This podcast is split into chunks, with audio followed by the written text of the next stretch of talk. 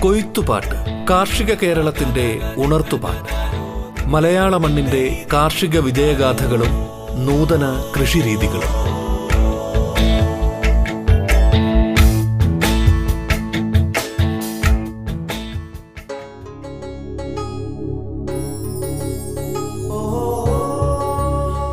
നമസ്കാരം പ്രിയ ശ്രോതാക്കളെ. കന്നുകുട്ടി പരിപാലനം എന്ന വിഷയത്തിൽ വിതുര ജേഴ്സി ഫാമിലെ veterinary surgeon doctor Kiran S S സംസാരിക്കുന്നു.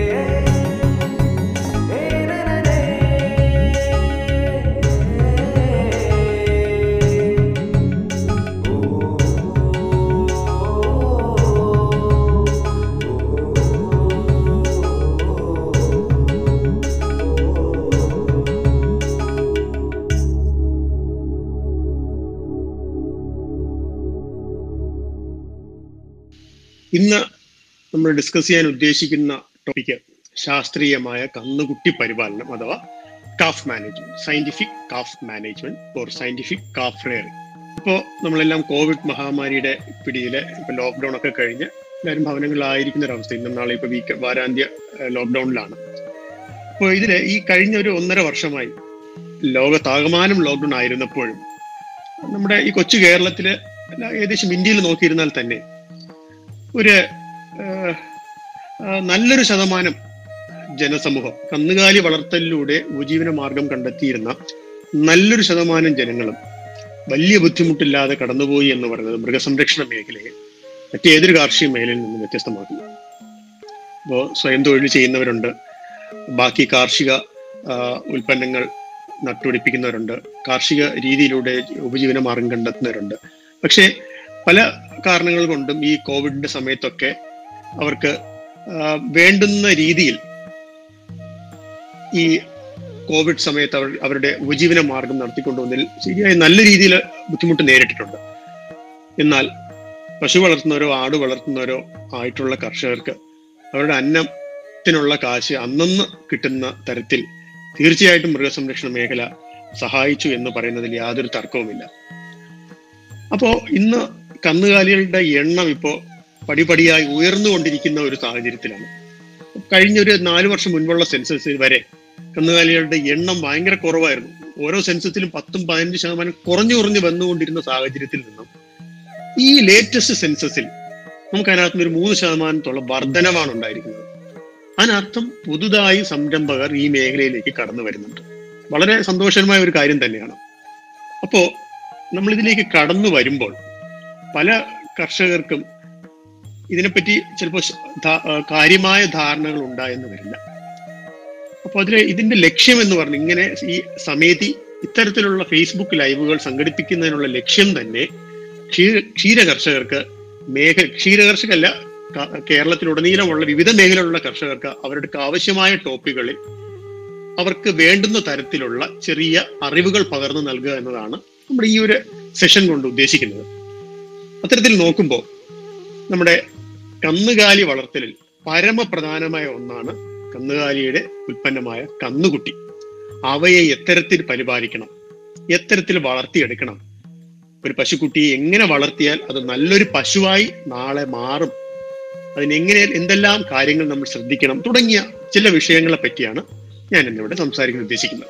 അപ്പൊ നമുക്കറിയാം പൊതുവെ വളരെ എളുപ്പമുള്ള രീതി എന്ന് പറയുന്നത് കന്നുകാലി സമ്പത്ത് വർദ്ധിപ്പിക്കാൻ ഏറ്റവും എളുപ്പമുള്ള മാർഗമായി പൊതുവെ കർഷകർ കരുതുന്നത് അയൽ സംസ്ഥാനങ്ങളിൽ നിന്നും കന്നുകാലികളെ നമ്മുടെ നാട്ടിലേക്ക് കൊണ്ടുവന്നു കഴിഞ്ഞാൽ പെട്ടെന്നൊരു എണ്ണത്തിന്റെ വർധന ഉണ്ടാകില്ലേ എന്നുള്ളതാണ്.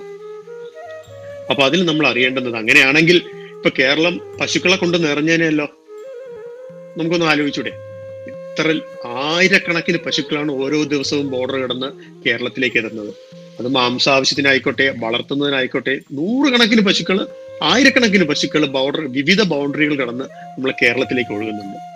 എന്നാൽ അത്ര ഒരു വളർച്ച അല്ലെങ്കിൽ കന്നുകാലികളുടെ വർധനവിൽ ഒരു വലിയൊരു ശതമാനം കണക്ക് നമുക്ക് ഒരിക്കലും പ്രകടിപ്പിക്കാൻ കഴിയില്ല. കാരണം ഈ കൊണ്ടുവരുന്ന പശു അത് പ്രസവിച്ച് അടുത്ത അടുത്ത സ്റ്റേജിലേക്ക് കിടക്കുമ്പോൾ അതിനുണ്ടാകുന്ന ഉൽപ്പന്നത്തെ പലപ്പോഴും നമുക്ക് പരിപോഷിപ്പിച്ചെടുക്കുന്നതിൽ വീഴ്ചകൾ പലതരത്തിലുണ്ടായിട്ടുണ്ട്. അപ്പൊ ആ വീഴ്ചകളെ നമുക്ക് എങ്ങനെ പരിഹരിക്കാം? എന്നതിനെ പറ്റിയും നമുക്കൊന്ന് ആലോചിക്കാം.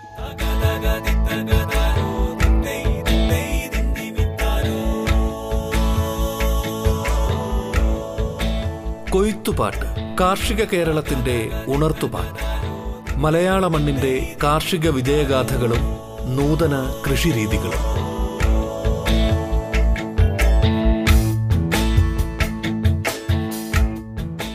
ഇതിൽ ഇപ്പൊ കർഷകർക്ക് പൊതുവെ അറിയാം പ്രസവം പ്രസവത്തോടനുബന്ധിച്ച കാര്യങ്ങളെ പറ്റിയൊക്കെ വ്യക്തമായ ധാരണ കർഷകർക്ക് ഉണ്ടാവും എങ്കിലും ഞാനൊരു ചെറിയൊരു ചോദ്യം ആദ്യം തന്നെ മുന്നോട്ട് വയ്ക്കാം. ഒരു പശുവിനെ വളർത്തുന്നത് എന്ത് ആവശ്യത്തിന് വേണ്ടിയാണ്? നമുക്ക് നന്നായിട്ടൊന്ന് ആലോചിക്കാം. എന്തിനാ നമ്മൾ ഒരു പശുവിനെ വളർത്തുന്നത്? ഒരു ഒരു ചോദ്യം. ഒരാളോട് നമ്മൾ ചോദിക്കുകയാണെങ്കിൽ എന്തായിരിക്കും മറുപടി? ഒരു കർഷകനോട് ചോദിക്കുകയാണ് ചേട്ടാ എന്തിനാ? പശുവിനെ നിങ്ങൾ എന്തിനാ വളർത്തുന്നത്? എന്നൊരു ചോദ്യം ചോദിച്ചാൽ തീർച്ചയായിട്ടും നമുക്ക് കിട്ടുന്ന മറുപടി എന്ന് പറയുന്നത് എന്തിനാ സാറേ? പാലിന് വേണ്ടി. പശുവിന് പാലിന് വേണ്ടിയില്ല സാർ അല്ലാതെ പിന്നെ എന്തിനാ നമ്മൾ വളർത്തുന്നത്? ചിലർ ഞങ്ങൾ ചാണകത്തിന് വേണ്ടി വളർത്തുന്നതാണെന്ന് പറയും. കൃഷിക്ക് കൃഷി ആവശ്യത്തിന് നമുക്ക് ചാണകത്തിന് വേണ്ടിയിട്ടാണ് പശുവിനെ വളർത്തുന്നത് പറയും. ശരിക്കും അങ്ങനെയാണോ? നമ്മൾ പശുവിനെ വളർത്തുന്നത് പാലിന് വേണ്ടിയാണോ? ശരിക്കും അതൊരു തെറ്റായ ഒരു ധാരണയാണ്. പശുവിനെ നമ്മൾ വളർത്തുന്നത് ഒരിക്കലും പാലിന് വേണ്ടിയല്ല കന്നുകുട്ടിക്ക് വേണ്ടിയാണ്. ആ ഒരു ലക്ഷ്യത്തോടു കൂടി പശു വളർത്തലിനെ നമ്മൾ കാണുകയാണെങ്കിൽ തീർച്ചയായിട്ടും പാലെന്ന് പറയുന്നത് അതിന്റെ പിന്നാലെ വന്നോളും. ഒരു പശുവിനെ വളർത്തുന്നത് ഇനി എന്തിനാണ് എന്ന് ചോദിച്ചു കഴിഞ്ഞാൽ ഒരു സംശയവും കൂടാതെ നമുക്ക് മറുപടി കഴിയാൻ കഴിയണം. ഒരു കന്നുകുട്ടിക്ക് വേണ്ടിയിട്ടാണ്. അതായത് വർഷത്തിൽ ഒരു കന്നുകുട്ടിയെ ഉൽപ്പാദിപ്പിക്കുന്നതിന് വേണ്ടിയാണ് ഞങ്ങൾ പശുവിനെ വളർത്തുന്നത്. എന്ന് കേരളത്തിലെ ഓരോ കർഷകനും ചിന്തിക്കുന്നിടത്ത് നമ്മുടെ രാജ്യത്തെ കാലിസമ്പത്ത് വർധനവിന്റെ ആരംഭമാണ്. പലയിടത്തും നടക്കുന്ന അതല്ല. എല്ലാവരും പാലിന്റെ പിന്നാലെ പോകും. ഉൽപാദനം ലക്ഷ്യമാക്കി ഒരു പശുവിനെ നമ്മൾ സമീപിക്കുമ്പോൾ അവിടെ അതിന്റെ പ്രധാന ഉൽപ്പന്നമായ കന്നുകുട്ടിയെ പലപ്പോഴും നമ്മൾ വിസ്മരിക്കുന്നു.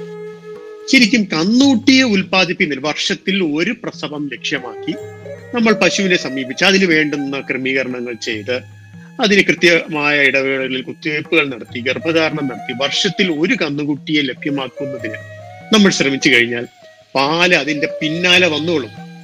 അതൊരു നഗ്ന സത്യമാണ്. അപ്പൊ എന്ന് നമ്മൾ ഓർത്തോൾ പശുവിനെ വളർത്തുന്നത് പാലിന് വേണ്ടിയല്ല മറിച്ച് ഒരു ആരോഗ്യമുള്ള കന്നൂട്ടി കിട്ടുന്നതിന് വേണ്ടിയിട്ടാണ് അപ്പോ പശുവിനുണ്ടാകുന്ന എല്ലാ കന്നുകുട്ടികളും ചിലപ്പോൾ നമുക്ക് വളർത്താൻ കഴിഞ്ഞെന്ന് വരില്ല. അതിൽ തന്നെ നമുക്ക് ഇപ്പോൾ ഇപ്പോ മനുഷ്യരായിരുന്നാലും മനുഷ്യർക്കുണ്ടാകുന്ന കുഞ്ഞുങ്ങൾ എല്ലാവരും നമ്മൾ വളർത്തി എന്ത് വൈകല്യങ്ങൾ ഉണ്ടായാലും എന്ത് രോഗമുണ്ടായാലും നമ്മൾ ചികിത്സിച്ച് ഭേദമാക്കി അവരെ നമ്മൾ സമൂഹത്തിൽ വളർത്തിക്കൊണ്ടുവരികയാണ് ചെയ്യുന്നത്. പക്ഷേ ഒരു ഒരു ജീവിയാകുമ്പോൾ ഈ ഒരു പശു അല്ലെങ്കിൽ ആടിനെ വളർത്തുമ്പോൾ അതിന്റെ പ്രധാന ലക്ഷ്യം എന്ന് പറയുന്നത് സാമ്പത്തിക നേട്ടത്തിന് വേണ്ടിയിട്ടാണ്. അപ്പൊ ഇവിടെ നമ്മൾ ശരിക്കും നല്ലൊരു സെലക്ഷൻ നടത്തിയിട്ടാണ് ഒരു തെരഞ്ഞെടുപ്പ് നടത്തിയിട്ടാണ് പലപ്പോഴും കന്നുകുട്ടികളെ വലുതാവണോ വേണ്ടതെന്ന് നമ്മൾ തീരുമാനിക്കുന്നത്. പലപ്പോഴും അവിടെയൊക്കെ വീഴ്ചകൾ സംഭവിക്കാറുണ്ട്.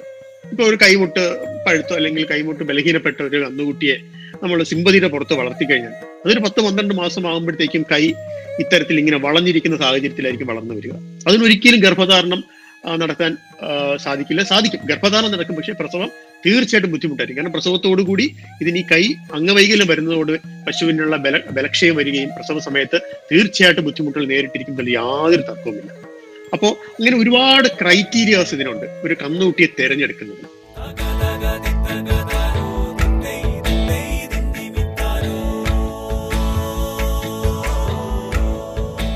കൊയ്ത്തുപാട്ട് കാർഷിക കേരളത്തിന്റെ ഉണർത്തുപാട്ട്. മലയാള മണ്ണിന്റെ കാർഷിക വിജയഗാഥകളും നൂതന കൃഷിരീതികളും.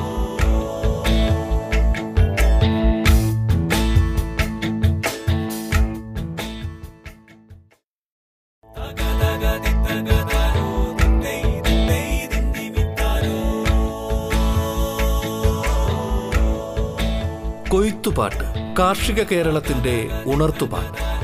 മലയാള മണ്ണിന്റെ കാർഷിക വിജയഗാഥകളും നൂതന കൃഷിരീതികളും. Veterinary surgeon doctor Kiran S S സംസാരിക്കുന്നു. തുടർന്ന് കേൾക്കാം കൊയ്ത്തുപാട്ട്. ഒരു പശു കുട്ടി ജനിച്ചു കഴിഞ്ഞാൽ അല്ലെങ്കിൽ ഒരു കാളക്കുട്ടി ജനിച്ചാൽ പ്രസവ സമയത്ത് നമ്മൾ എന്തെല്ലാം കാര്യങ്ങൾ ശ്രദ്ധിക്കണം എന്നതാണ് ആദ്യത്തെ പോയിന്റ് പലതും അറിയാവുന്ന കാര്യങ്ങളായിരിക്കും. എന്നാലും അറിയില്ലാത്ത പുതിയ കാര്യങ്ങളുണ്ടെങ്കിൽ അത് നിങ്ങൾക്ക് ഇതിൽ വളരെ ഉപകാരപ്പെടുമെന്ന് വിചാരിക്കുന്നു. ഒരു പ്രസവ ലക്ഷണം വന്നു. ഇപ്പോൾ കന്നുകുട്ടി വന്നു. പ്രസവത്തിന് സാധാരണ മൂന്ന് സ്റ്റേജസ് ആണ് പശുക്കൾക്കുള്ളത്. ഒന്നാമത്തെ സ്റ്റേജ് രണ്ടാമത്തെ സ്റ്റേജ് മൂന്നാമത്തെ സ്റ്റേജ് ഇതിൽ രണ്ടാമത്തെ സ്റ്റേജിന്റെ ആരംഭത്തോടു കൂടിയാണ് കന്നിക്കുടം പുറത്തേക്ക് വരികയും കുട്ടിയുടെ ശരീരഭാഗങ്ങൾ ഈനം വഴി പുറത്തേക്ക് വരികയും ചെയ്യുന്നത്. അപ്പൊ ആ സ്റ്റേജിൽ ചിലപ്പോൾ ചെറിയ സഹായങ്ങൾ വേണ്ടി വരും. ചിലപ്പോൾ നമ്മൾ അറിയത്തു പോലുമില്ല. വളരെ സുഗമമായ പ്രസവം നടക്കുകയും ചെയ്യും. അപ്പോൾ സുഗമമായി പ്രസവം നടക്കുകയാണെങ്കിൽ ഇപ്പോൾ അറിയില്ല പശു കിടന്ന് തന്നെ പ്രസവിക്കുകയാണ് കന്നൂട്ടി താഴെ കിടക്കുകയാണ് അങ്ങനെയാണ് നമ്മൾ ആദ്യം ചെയ്യുന്നത് എന്താണ്? വന്ന് കന്നൂട്ടിയെ തപ്പ തന്നെ എടുക്കുന്നു. എടുത്ത് ശരീരം നന്നായിട്ട് ദേഹത്തുള്ള മാലിന്യങ്ങളും ദ്രവരൂപത്തിലുള്ള അഴുക്കുകളെല്ലാം തന്നെ നമ്മൾ തുടച്ചു മാറ്റി കന്നുകുട്ടിയുടെ വായും മൂക്കും എല്ലാം നന്നായിട്ട് വൃത്തിയാക്കും. എന്തിനാ ചെയ്യുന്നത്? കാരണം വായിക്കകത്തും മൂക്കിനകത്തും ഒക്കെ തന്നെ അമ്മയുടെ ഗർഭപാത്രത്തിനകത്തുള്ള ദ്രാവകങ്ങൾ തങ്ങി നിൽക്കുന്നതുകൊണ്ട് അതിന് ശ്വാസ തടസ്സം നേരിടാൻ സാധ്യതയുണ്ട്. ശ്വാസം കിട്ടത്തില്ല. പുറത്തേക്ക് പൊക്കിൾക്കൊടി വിച്ഛേദിക്കപ്പെട്ട് കഴിഞ്ഞാൽ പിന്നെ കന്നുകൂട്ടി നിലനിൽക്കണമെങ്കിൽ അന്തരീക്ഷത്തിൽ ഓക്സിജൻ ആവശ്യമാണ്. അതുവരെ പൊക്കിൾക്കുഴിയുടെ ബന്ധം വിച്ഛേദിക്കുന്നത് വരെ കന്നുകുട്ടിയുടെ ജീവൻ നിലനിൽക്കുന്നത് അമ്മ ശ്വസിക്കുന്ന ഓക്സിജൻ പൊക്കിൾക്കൊടിയിലൂടെ കന്നുകുട്ടിയുടെ ശരീരത്തിലേക്ക് എത്തുന്നതുകൊണ്ടാണ് അത് ആ ബന്ധം വിച്ഛേദിക്കുന്നതോടുകൂടി കന്നുകുട്ടി പൂർണമായും അന്തരീക്ഷത്തിലെ ഓക്സിജനാണ് ഡിപ്പെൻഡ് ചെയ്യുന്നത്. അപ്പോൾ ശ്വസനം ക്ലിയർ ആയിട്ട് നടക്കണമെന്നുണ്ടെങ്കിൽ തീർച്ചയായിട്ടും വായു മൂ വായഭാഗവും മൂക്കും നന്നായി വൃത്തിയാക്കിയിരിക്കണം. അതിനു പുറമെ തൊലിപ്പുറം നമ്മൾ നന്നായിട്ട് വൃത്തിയാ അതും തുടച്ച് വൃത്തിയാക്കണം അതിന് സാധാരണ ചെയ്യുന്നത് നല്ലൊരു ടർക്കി ടവൽ ഉപയോഗിക്കാം. ഇല്ലെങ്കിൽ കോട്ടൺ കൊണ്ടുള്ള ഏതൊരു തുണിത്തനം തുണിയും നമുക്ക് ഈ ആവശ്യത്തിനായിട്ട് വിനിയോഗിക്കാൻ സാധിക്കുന്നത്. ശരീരം നന്നായിട്ട് തുടച്ച് വൃത്തിയാക്കാം. അപ്പോൾ അത് തുടയ്ക്കുന്ന എന്തിനു? അഴുക്ക് പോകാൻ വേണ്ടി മാത്രമാണ്? ഒരിക്കലല്ല അഴുക്ക് പോയി കന്നുകുട്ടി വൃത്തിയാക്കുന്നത് മാത്രമല്ല അവിടുത്തെ ലക്ഷ്യം.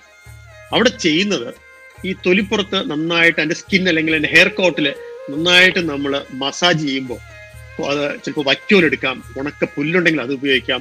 കോട്ടൺ ടവൽ പഴയ മുണ്ട് ലുങ്കിയൊക്കെ ഉണ്ടെന്നുണ്ടെങ്കിൽ കോട്ടൺ കൊണ്ടുള്ള ഏതൊരു ഉൽപ്പന്നവും ഈ പർപ്പസിന് ബെസ്റ്റാണ് അത് വെച്ച് നമ്മൾ സ്കിന്നെ നന്നായിട്ട് റബ്ബ് ചെയ്ത് അതിന്റെ അഴുക്കൊക്കെ തുടച്ച് മാറ്റുമ്പോൾ അതിനറിയാതെ നടക്കുന്ന ഒരു ഫംഗ്ഷനാണ് അതിന്റെ സർക്കുലേഷൻ നമ്മളവിടെ ഇമ്പ്രൂവ് ചെയ്യാം കാരണം ജനനം തൊട്ട് ആദ്യത്തെ ഏഴ് ദിവസം വരെ തെർമോ റെഗുലേറ്ററി മെക്കാനിസം അതായത് ശരീരത്തിന്റെ താപനില നിയന്ത്രിക്കുന്ന ഘടന പ്രവർത്തനക്ഷമമാണെങ്കിൽ ആദ്യത്തെ ഒരു ഏഴ് ദിവസത്തോളം വേണ്ടി വരും. അതുവരെ കന്നുകുട്ടിക്ക് ശരീരത്തിന്റെ താപനില നിലനിർത്താനുള്ള കപ്പാസിറ്റി ഉണ്ടാവില്ല. അപ്പൊ ജനിച്ച് വീഴുന്ന പാട് തന്നെ പെട്ടെന്ന് അന്തരീക്ഷം ഇപ്പോൾ വൈകുന്നേരം രാത്രി സമയമൊക്കെ ആണെന്നുണ്ടെങ്കിൽ തീർച്ചയായിട്ടും അന്തരീക്ഷത്തിന്റെ താപനില തണുത്തതായിരിക്കും. അപ്പോൾ ആ ഒരു തണുപ്പ് പെട്ടെന്ന് തന്നെ കന്നുകുട്ടി അഫക്ട് ചെയ്യാനും അത് ഹൈപ്പോതെർമിയ എന്ന് പറയുന്ന കണ്ടീഷനിലേക്ക് പോയി കന്നുകുട്ടി മരണപ്പെട്ടു പോകുന്നുള്ള സാധ്യത വളരെയേറെയാണ്. അപ്പൊ അത് ഒഴിവാക്കുന്നതിലേക്കാണ് പകലായിക്കോട്ടെ രാത്രി ആയിക്കോട്ടെ നമ്മുടെ ശരീരം നന്നായിട്ട് ഇത്തരത്തിൽ വൈക്കോലോ കോട്ടൺ ക്ലോത്ത്സ് കൊണ്ടോ നന്നായിട്ട് തേച്ച് പിടിപ്പിക്കുക. കംപ്ലീറ്റ് മാലിന്യങ്ങൾ തുടച്ചു നീക്കുക.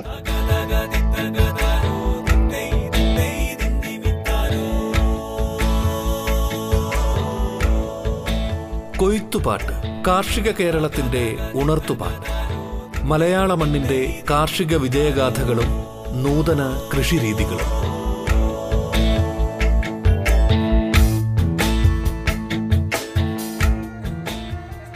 നന്നായിട്ട് മൈ മൈക്രോ കാപ്പിലറീസ് ചെറിയ രക്തധമനികൾ പോലും പ്രവർത്തനക്ഷമമാകുകയും ശരീരത്തിൽ രക്തഓട്ടം വർദ്ധിക്കുകയും ശരീരം താപനില കൂട്ടുകയും ചെയ്യുന്നു.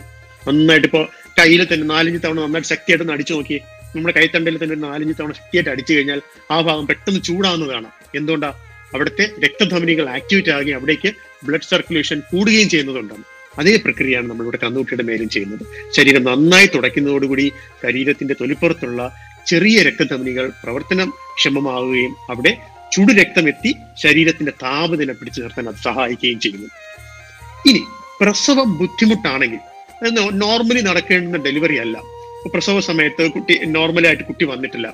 കുട്ടി പിന്തിരിഞ്ഞാണ് വരുന്നത്. പ്രസവ സമയത്ത് ഒരുപാട് കോംപ്ലിക്കേഷൻസ് ഉണ്ട്. അതൊന്നും ദൈവം ആർക്കും വരാതിരിക്കട്ടെ. ഒരു പക്ഷേ അങ്ങനെ അത്തരത്തിലൊരു കോംപ്ലിക്കേഷനിലൂടെയാണ് കുട്ടിയെ നമ്മൾ പുറത്തെടുക്കുന്നതെങ്കിൽ. ഉദാഹരണത്തിന് കുട്ടി ഇപ്പോ തിരി തിരിഞ്ഞാണ് വരുന്നത്. തല ഉള്ളിലും അതിന്റെ പിൻകാലുകളാണ് ആദ്യം പുറത്തേക്ക് വരുന്നത്. പൊക്കിൾക്കൊടി വിച്ഛേദിച്ചു കഴിഞ്ഞു. പ്രസവം വളരെ ബുദ്ധിമുട്ടായിരുന്നു. എന്തായാലും അവിടെ ഹിപ്പ് ലോക്ക് എന്ന് പറയുമെങ്കിൽ ഇതിന്റെ ഇടുപ്പെല്ല് അമ്മയുടെ ഇടുപ്പെല്ലുമായി കുട്ടിയുടെ ഇടുപ്പെല്ലും അമ്മയുടെ ഇടുപ്പെല്ലുമായിട്ട് ലോക്കായി പോകുന്ന ഒരു ഒരു ബുദ്ധിമുട്ട് സാധാരണ നേരിടാറുണ്ട് കന്നുകുട്ടിയുടെ പ്രസവ സമയത്ത്. അപ്പൊ അത്തരത്തിൽ ഏതെങ്കിലും ബുദ്ധിമുട്ട് നേരിട്ട് കഴിഞ്ഞാൽ തീർച്ചയായിട്ടും പൊക്കിൾക്കൊടി ബന്ധം വേർപെട്ട് കഴിഞ്ഞു. നമ്മൾ കുട്ടിയെ ബലം പ്രയോഗിച്ച് പുറത്തേക്ക് എടുക്കാൻ ശ്രമിക്കുന്നു. പൊതുവിൽ പൊക്കിൽ കൂടി പൊട്ടിക്കഴിഞ്ഞാൽ അല്ലെങ്കിൽ നാഭി നാഭിക്കൊടി പൊട്ടിയാൽ മാക്സിമം എട്ട് മിനിറ്റിനകത്ത് കുട്ടിയെ നമ്മൾ പുറത്തെടുത്തിരിക്കണം എന്നുള്ളതാണ് സയന്റിഫിക് ഡേറ്റ അപ്പോൾ എട്ട് മിനിറ്റിന് അധികമായി അവിടെ സമയം ചെലവഴിക്കേണ്ടി വന്നു കഴിഞ്ഞാൽ തീർച്ചയായിട്ടും കുട്ടിക്ക് പൊക്കിൾക്കൊടി പൊട്ടിക്കഴിഞ്ഞാൽ പിന്നെ അതിന് അന്തരീക്ഷത്തിൽ ഓക്സിജന്റെ ആവശ്യമുണ്ട്. പക്ഷെ യൂട്രസിനകത്താകുമ്പോഴത്തേക്കും അത്തരത്തിൽ ഒരു ഓക്സിജൻ സപ്ലൈ അവിടെ കിട്ടത്തില്ല. അവൻ കാർബൺ ഡൈ ഓക്സൈഡ് തന്നെ യൂട്ടിലൈസ് ചെയ്യാൻ ശ്രമിക്കുകയും പിന്നീട് അത് ഹൈപ്പോക്സിയ കണ്ടീഷനിലേക്ക് പോയിട്ട് വീണ്ടും കോമ സ്റ്റേജിലായിരിക്കും കുട്ടി പുറത്തേക്ക് വരുന്നത്. ഒരു അബോധ അവസ്ഥയിലായിരിക്കും മിക്കവാറും കുട്ടികൾ പുറത്തേക്ക്. നമ്മൾ എടുക്കുമ്പോൾ തീരെ ചലനം ഉണ്ടാവില്ല. ശരീരം നോക്കിക്കഴിഞ്ഞാൽ തണുത്തിട്ടുണ്ടാവും. കണ്ണിൽ നോക്കിക്കഴിഞ്ഞാൽ റിഫ്ലക്സ് വളരെ കുറവായിരിക്കും. ഹൃദയമിടിപ്പ് മാത്രം ഉണ്ടാവും. ആ സമയത്ത് നമ്മുടെ കൃത്യമായ ഇടപെടലുകൾ നടത്തി കഴിഞ്ഞാൽ തീർച്ചയായും നമുക്ക് ആ കണ്ണുട്ടി സേവ് ചെയ്യാം. അതിനാദ്യം വേണ്ടത് മനുഷ്യർക്ക് ചെയ്യുന്നവരെ സി പി ആർ കണ്ടിട്ടില്ലേ? സിനിമയിലെ കണ്ടിട്ടുണ്ടോ? നെഞ്ചിൽ അമർത്തി നെഞ്ചിലിങ്ങനെ പ്രസ് ചെയ്യുന്നു വിടുന്നു പ്രസ് ചെയ്യുന്നു വിടുന്നു. അത് ഒരു മിനിറ്റിൽ ഒരു മുപ്പത് മുതൽ നാൽപ്പത് തവണ വരെ നമുക്ക് കന്നുകുട്ടികളുടെ ശരീരത്തിൽ ചെയ്യാൻ പറ്റും. കന്നുകുട്ടിയെ വലത് ഭാഗം താഴേക്കാക്കി അതായത് ഇടത് സൈഡ് മേളിൽ വരണം. വരത്തക്ക രീതിയിൽ തോളെല്ലിനോട് ചേർന്ന് കൈകൾ കൊണ്ട് നമുക്ക് നന്നായിട്ട് അമർത്താം. ഒരു സെക്കൻഡ് അമർത്തുക രണ്ട് സെക്കൻഡ് വിടുക. ഒരു സമ ഒരു സെക്കൻഡ് അമർത്തുക രണ്ട് സെക്കൻഡ് വിടുക. ഇത്തരത്തിൽ അമർത്തുകയും വിടുകയും അമർത്തുകയും വിടുകയും ചെയ്യുമ്പോൾ മനുഷ്യർക്ക് ചെയ്യുന്നത് പോലെ തന്നെ സി പി ആർ എന്ന് പറയുന്ന ഒരു പ്രക്രിയ അവിടെ നടക്കുകയും ഹൃദയമിടിപ്പ് കൂടുകയും ശ്വാസോച്ഛ്വാസം നടക്കുകയും ചെയ്യും.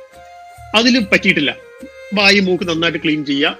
അതിന്റെ നാക്ക് നാവ് ടങ് റിഫ്ലക്സ് പറയും. നാവിനെ മെല്ലെ പിടിച്ചിട്ട് പുറത്തേക്ക് ഒരു രണ്ട് തവണ മൂന്ന് തവണ നമ്മളൊന്ന് പുറത്തേക്ക് വലിച്ചു കഴിഞ്ഞാൽ ടങ് റിഫ്ലക്സ് ആക്ടിവേറ്റ് ആകുകയും ഉടനെ തന്നെ ശ്വാസോച്ഛ്വാസത്തിനും അവിടെ ഒരു സാധ്യത കാണാം. അതിലും നടന്നിട്ടില്ല. മൂന്നാമത്തെ ഭാഗം എന്ന് പറയുന്നത് മലദ്വാരം. കന്നുകുട്ടിയുടെ മലദ്വാരത്തിനകത്തേക്ക് ഗ്ലൗ ഇട്ട ചെറുവിരൽ നമ്മുടെ ചെറുവിരൽ അതിനകത്തേക്ക് ഇട്ടിട്ട് ചെറുതായിട്ട് രക്തത്തിന്റെ ഏരിയ പിഞ്ച് ചെയ്യുക. മലദ്വാരത്തിന്റെ ഭാഗം ചെറുതായിട്ടൊന്ന് അമർത്തുക. ഒന്ന് പിഞ്ച് ചെയ്യുക. ചെറിയൊരു നുള്ളു കൊടുക്കുക. ഇതെല്ലാം തന്നെ റിഫ്ലക്ട് വേഗൽ നെർവിനെ റിഫ്ലക്ട് ചെയ്യുകയും തുടർന്ന് എത്രയും പെട്ടെന്ന് ശ്വാസോച്ഛ്വാസം നടക്കുന്നത് നമുക്ക് കാണാൻ സാധിക്കും. ഇതൊക്കെ മനുഷ്യർക്ക് ചെയ്യുന്ന കാര്യങ്ങൾ കേട്ടോ. ഇതൊക്കെ ഒരു പീഡിയാട്രിക് വാർഡിനകത്ത് നടക്കുന്ന കാര്യങ്ങളാണ്. നമ്മളത് പച്ചയായിട്ട് ഒരു കാലത്തൊഴുത്തിൽ വെച്ച് ചെയ്യുന്നുള്ളത് മാത്രമേ വ്യത്യാസമുള്ളൂ.